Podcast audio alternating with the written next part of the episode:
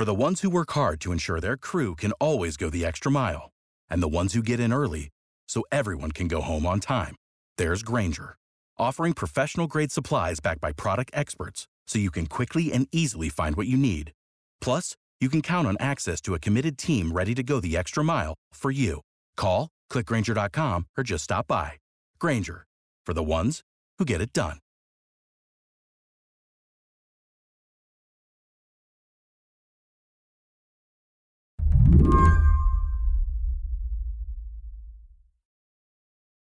If you know Gwendolyn Herzig's name, it's probably for a really awful reason, a reason she'd rather forget. But before we get into one of the worst moments of Gwen's life, let me just back up, explain who she is. Gwen is a trans woman, also a pharmacist, lives in Little Rock, Arkansas. And like a lot of queer people, she got into her car and drove to her state capital this year to offer testimony. Chair sees a quorum. I'm going to go ahead and call this uh, meeting of judiciary to order. In Gwen's case, she was testifying against a bill known as SB 199. This bill extends malpractice rules, allows trans kids who regret their transition to sue their medical providers decades after receiving treatment. Practically, it's a way to narrow the pathway to gender affirming care. First up, we have Gwendolyn uh, Herzig. At the hearing Gwen went to, she was the first member of the public to speak. You're recognized to speak for two minutes. Good morning. My name is Dr. Gwendolyn Page Herzig, owner and pharmacist of Park West Pharmacy in Little Rock, Arkansas. I've lived my entire life in Arkansas, born in Newport, raised in Northeast Arkansas, and have completed my You get out your iPad, and it's you just start speed reading. That's how it looks to me, at least. Yeah, speed reading and half nervous. So I'm nervous. I start. I talk. I talk fast. I guess so. Gwen tries to be funny and human. She talks about how she's still married to her high school sweetheart, how she's got two daughters. She says they're both rotten, which is a joke to lighten the mood, but it doesn't work. Then she gets to the point. In my practice, I have not experienced a single instance of a patient regretting their transition or starting puberty blocking medication. Her main argument is I'm a medical professional. I treat trans people all the time. Let me tell you what that's really like. And so I'm like, I'm really trying to show you, like, A, I'm a very successful person and I'm a professional. I mean, I have a doctorate in pharmacy. Not only do I have the lived experience, but the knowledge and the compassion to know each person has their own life to live and want to make sure they have the tools to grow and thrive. What questions do you have for me? And then she takes questions, which is when a state rep gets very personal with her. Yes, I, I just. You said that you're a trans woman. I trans female, yes, ma'am, sir. Do you have a penis? This is why you might know Gwen Herzig's name, or at least her story. Because she's the trans person who got asked about her genitalia in the middle of the Arkansas General Assembly. That's horrible. You're the one. You're the one that brought that into the discussion. Immediately, this exchange started pinging around the internet. I don't know what my rights are, but that question was Ma'am, you don't highly have to- inappropriate. You do not have to answer any. At the time, all Gwen knew was how horrified she was. So what threw it through my head was two things. It's like either answer the question or don't answer the question. I'm generally pretty open about like my healthcare history because I use it generally for educational purposes to talk about like what resources and what surgical procedures are out there. Like for I've had a vaginoplasty. I don't generally mind talking about that in my experience. I've had great surgical results. I love my surgeon. He loves Indiana Jones. He's a fantastic guy. But that being said, I'm like he was trying to force me to answer that question because it, he wanted me to relate to trans youth. And that's just not appropriate because trans youth don't just readily go out and get bottom surgery or any gender affirming surgery. You said that you had this moment of like, do I answer or do I not? Did you just consider saying like, nope at some point? No, I mean, generally, I don't like to be associated with that body part at all. I wanted to talk to Gwen now because this month, Pride Month, I've been thinking about all the people just like her all over the country who've been trying to make themselves heard. All year long, I've seen these snippets from their lives floating across my timeline. Good morning, everyone. My name is Polly Tix. There are parents of queer kids. I am the mother of 14 year old trans son. There are kids themselves. I do not like spending my free time asking adults to make good choices. There was this drag queen who quoted the Bible. I grew up in a religious home. I'm ordained. There was even a game show champ. My life is going great right now, like beyond my wildest dreams. I won a million dollars on Jeopardy. I've become like a minor celebrity, flown all over the country, visited the White House. And yet, if all those things remained just as they are now, and the only thing that was changed was that I was told that I could no longer access hormone therapy, I don't know that I could go on living. All of these people, they were given just a few moments to convince lawmakers to see them, to hear them. Uh, your minute's up. Okay. I wanted to ask, was it all worth it?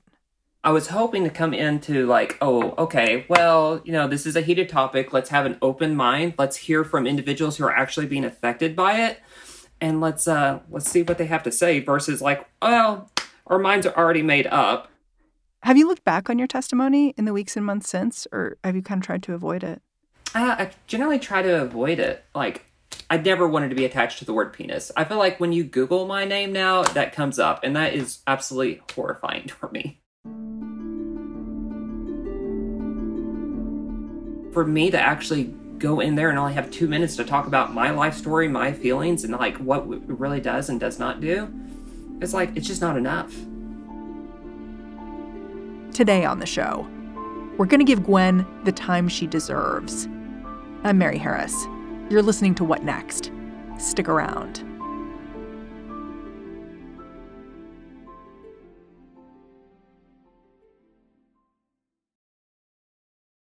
This episode is brought to you by SAP. First, the bad news SAP Business AI will not help you generate cubist versions of your family's holiday photos, but it will help you understand which supplier is best to help you roll out your plant based packaging in Southeast Asia, or identify the training your junior project manager needs to rise up the ranks, or automate repetitive tasks while you focus on big innovations. So you can be ready for the next opportunity. Revolutionary technology, real world results. That's SAP Business AI.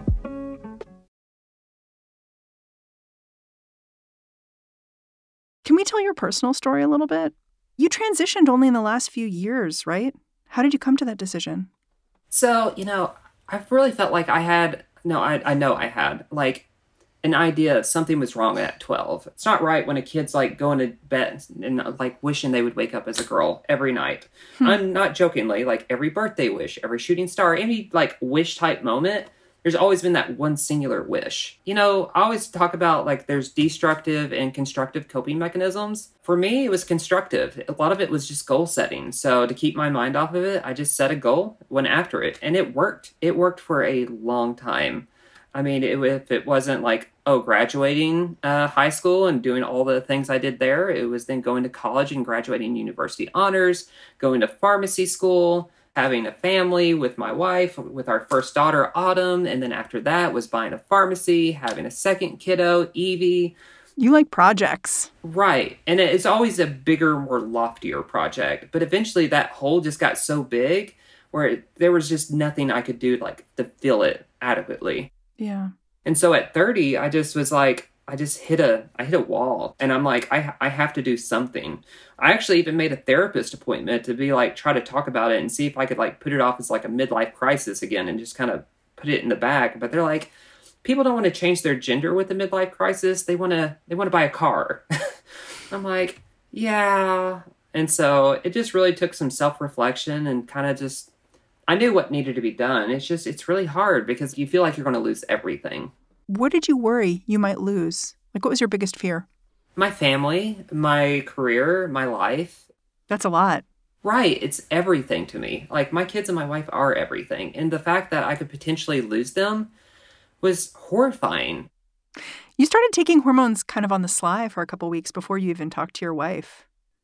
You described like telling your wife about it a couple weeks later like in the hot tub on Good Friday, you had like a bunch of vodka and you were like, I need to tell you this. Can you take me back to that moment? What was that like? It was horrifying. I tried to get it out all day. I tried to tell that morning, at lunchtime, at dinner time. My wife knew something was wrong. And uh, so we got in a hot tub. I'm like, I'm not getting out of this hot tub until I tell her.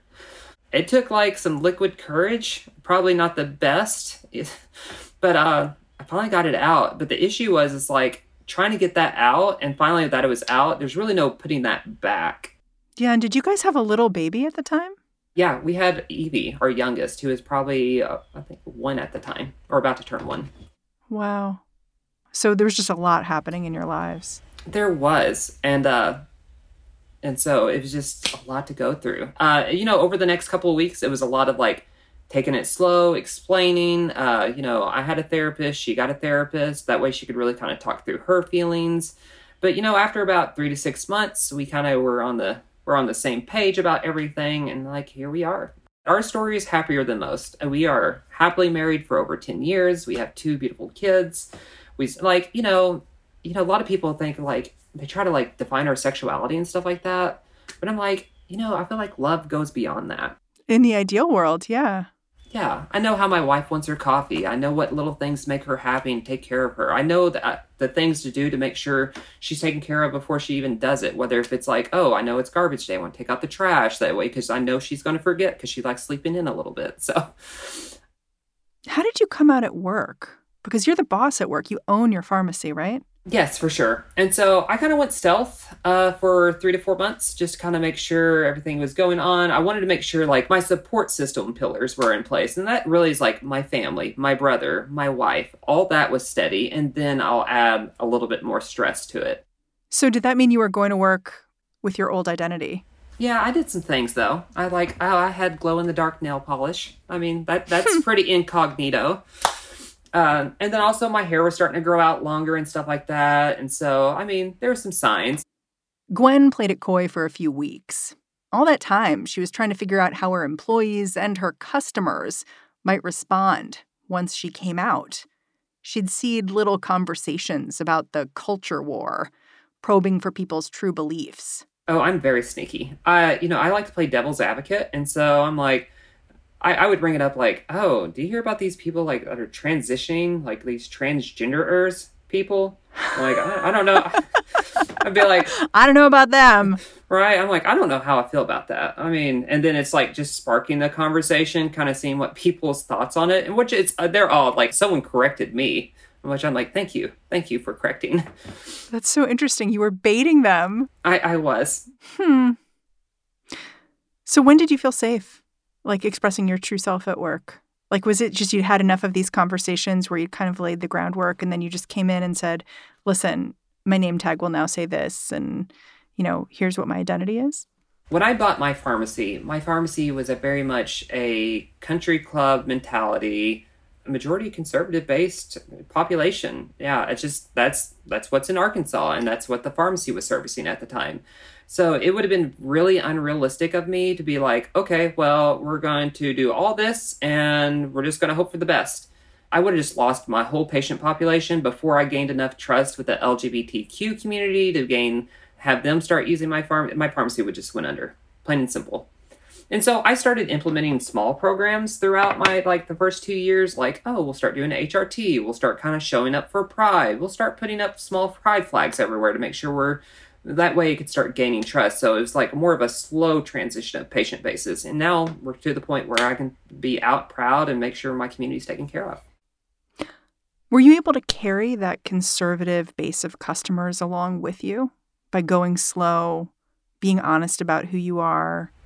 I think I changed a lot of minds, honestly. It was kind of refreshing to see. Don't get me wrong, I lost plenty of patients, but there was a lot of people that I'm really surprised and like I would have never thought who surprised you the most? Like, is there one patient who you thought like, uh, I, might, I might lose this one, but then you didn't?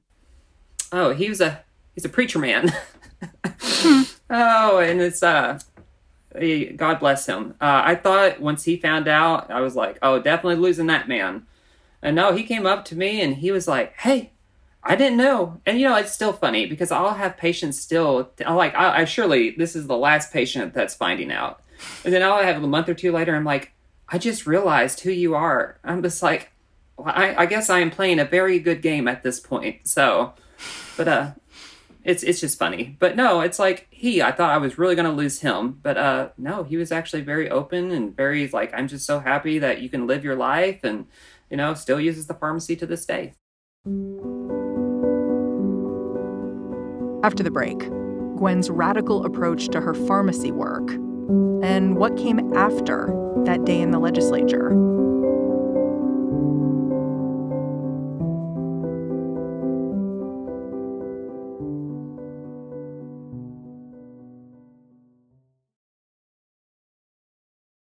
Waiting on a tax return? Hopefully, it ends up in your hands. Fraudulent tax returns due to identity theft increased by 30% in 2023. If you're in a bind this tax season, LifeLock can help. Our U.S. based restoration specialists are experts dedicated to helping solve your identity theft issues. And all LifeLock plans are backed by the Million Dollar Protection Package. So we'll reimburse you up to the limits of your plan if you lose money due to identity theft. Help protect your information this tax season with LifeLock. Save up to 25% your first year at LifeLock.com slash aware. Your pharmacy is kind of unique in the work it does. Can you explain your approach to caring for trans patients, but also people looking for reproductive health care? Like, what are some of the changes you've implemented? Yeah, so reproductive health care, especially with after Roe versus Wade, Plan B is at cost. Like, we sell Plan B what we buy it for. The morning after pill. Yeah, it shouldn't be thirty to forty dollars to go buy it, and which is a lot of pharmacies will upmarket because they're like, well, if you need it, you need it. I'm like, no, if you need it, you need it. And so I'm like, we that's one of the first things we do. Uh, we also, you know, we make sure we still carry misoprostol because, you know, there are missed abortions out there, which miscarriages. And it's like a lot of pharmacies just want to exnay it, keep it off their shelf. And I'm like, that's not appropriate.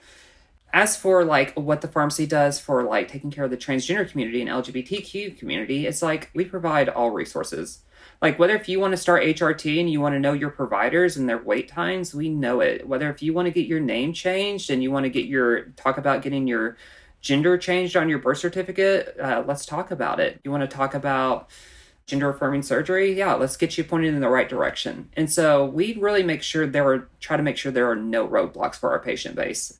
That's way beyond just like getting some pills from the back for you.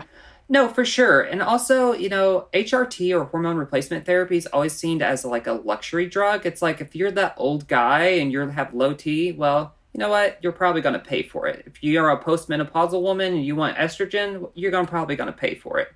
That's not so much for the trans community. Generally, these are lifelong drugs that these patients are going to be on, and it's not fair to be charging them a, you know, a pretty penny for it versus like no it's like it just needs to be a reasonable price to make sure they're taken care of so how much does it cost to get hormones like down the block at a different pharmacy versus yours yeah i had someone yesterday walgreens was trying to charge $130 for a bottle of androgel 1.62% we charge anywhere from 25 to $35 for that bottle Wow. And that's really only $6 of profit above our cost. Generally, it was actually at cost. We did at cost HRT for almost two years. But the problem is, is when the majority of your patient base starts, it's like the transgender community. I'm like, okay, guys, I, ha- I have to make a, I have to make a little to make sure we're even still here. And so we did $6 above cost at this point. In your testimony, you invited lawmakers to come to your pharmacy. Did anyone take you up on that? No, I wish they would have. LGBTQ individuals, like these are just normal people coming in for prescriptions, trying to have normal lives with normal families. And it's like you're just trying to make it so much more difficult for them just to live their lives in peace. I'm like, why does it matter to you that someone's on testosterone or estrogen? And so, I don't know. It's just, it's kind of, I wish someone would have took me up because I think they would have, it would have been insightful. Yeah. I know that in the aftermath of your testimony, your business got a lot of attention and some of it was really negative. What did that look like? Like when you came back to work after testifying, and then the video of this back and forth over your genitalia went all over the internet. What were those next few days like? It's actually like the next three weeks. so, I mean, we got three good responses for every like one negative response. But it's like, you know, it's really great, but like my staff didn't ask to be harassed. I mean, we're still just taking care of kids' antibiotics. We're still taking care of people's birth control and high blood pressure medication. Like, please don't call my staff and harass them when they're just trying to do their jobs because they didn't go up to the legislator and ask for that. You said you got a lot of positive feedback, actually, more positive feedback than negative. I'm wondering if there's like one story like that that sticks with you? We got a ton of cards. Uh, we got a ton of gifts. We got a ton of flowers, and I'm a sucker for some flowers. And so, uh, but I think one card that really stood out to me was like, "You saved my life. You being out there and being forspoken gave me the courage to transition." And uh, I'm like, and this was like three weeks after, and they're like, "I'm two weeks after, and I'm just, I'm, I just feel so much better." And that was, I don't know, that that's really nice. So, given the way laws have been changing in Arkansas. Has it changed what you do as a healthcare provider, as a pharmacist? Have you had to change who you're treating and how? No.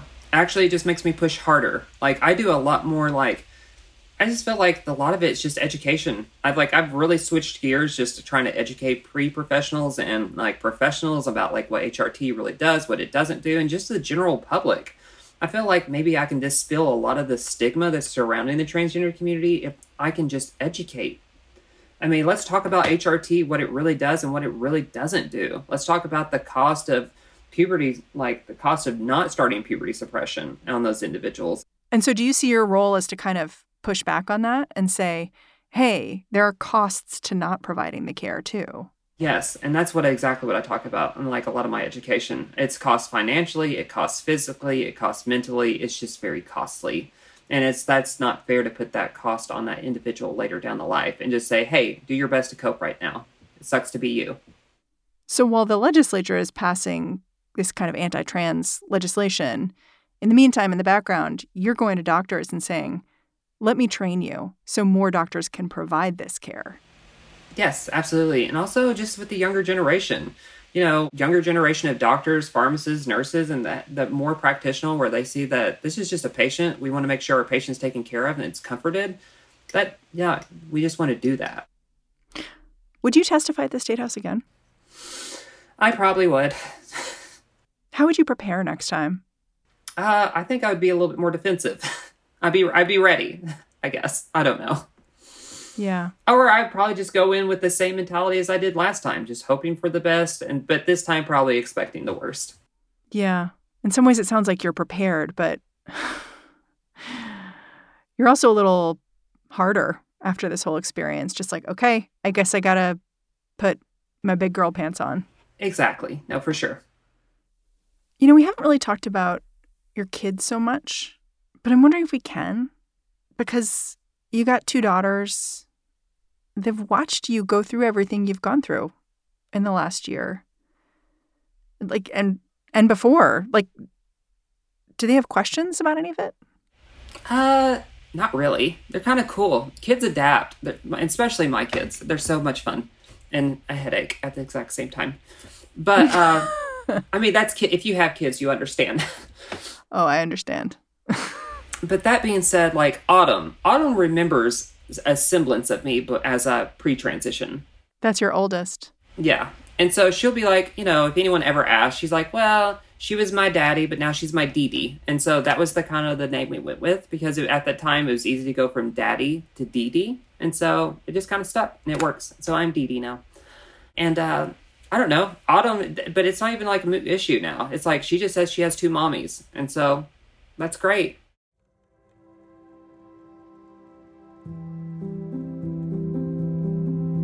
Gwen, I'm super grateful for you coming on the show and telling your story. Thank you so much. Well, I appreciate you having me. Thank you so much. Gwen Herzig is a pharmacist and the owner of Park West Pharmacy in Little Rock, Arkansas. Over the course of this month, we're going to introduce you to more people who made the same journey Gwen did to visit with their elected representatives, explain why anti queer legislation is harmful. Next week, what happened when a Tejano drag king showed up at the Texas state legislature with a message. And as a kid, I grew up listening to adults tell me that the number one thing you need to do is be yourself always. And I think that drag does that for kids. I think that drag teaches that to kids and doesn't just teach it, but also it shows you. You know, there's this queer person, this person in drag who is embodying what it is to just be yourself 100%. And that's our show.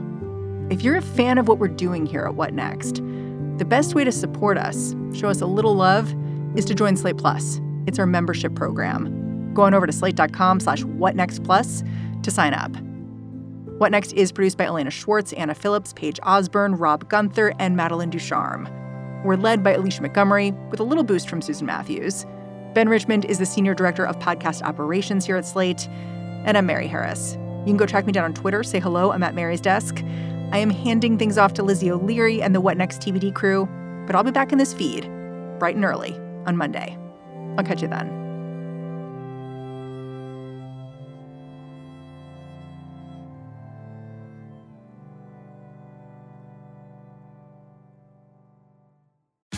Tax day is coming. Oh, no. But if you sign up for Robinhood Gold's IRA with a 3% match, you can get up to $195 for the 2023 tax year. Oh, yeah. Sign up at Robinhood.com slash boost by tax day to get the biggest contribution match on the market. Subscription fees apply. Investing involves risk. 3% match requires gold for one year from first match. Must keep IRA for five years. Robinhood Financial, LLC, member SIPC. I'm Dahlia Lithwick, and I'm host of Amicus, Slate's podcast about the law and the U.S. Supreme Court.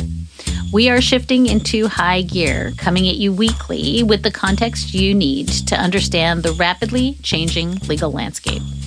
The many trials of Donald J. Trump, judicial ethics, arguments and opinions at SCOTUS. We are tackling the big legal news with clarity and insight every single week. New Amicus episodes every Saturday, wherever you listen.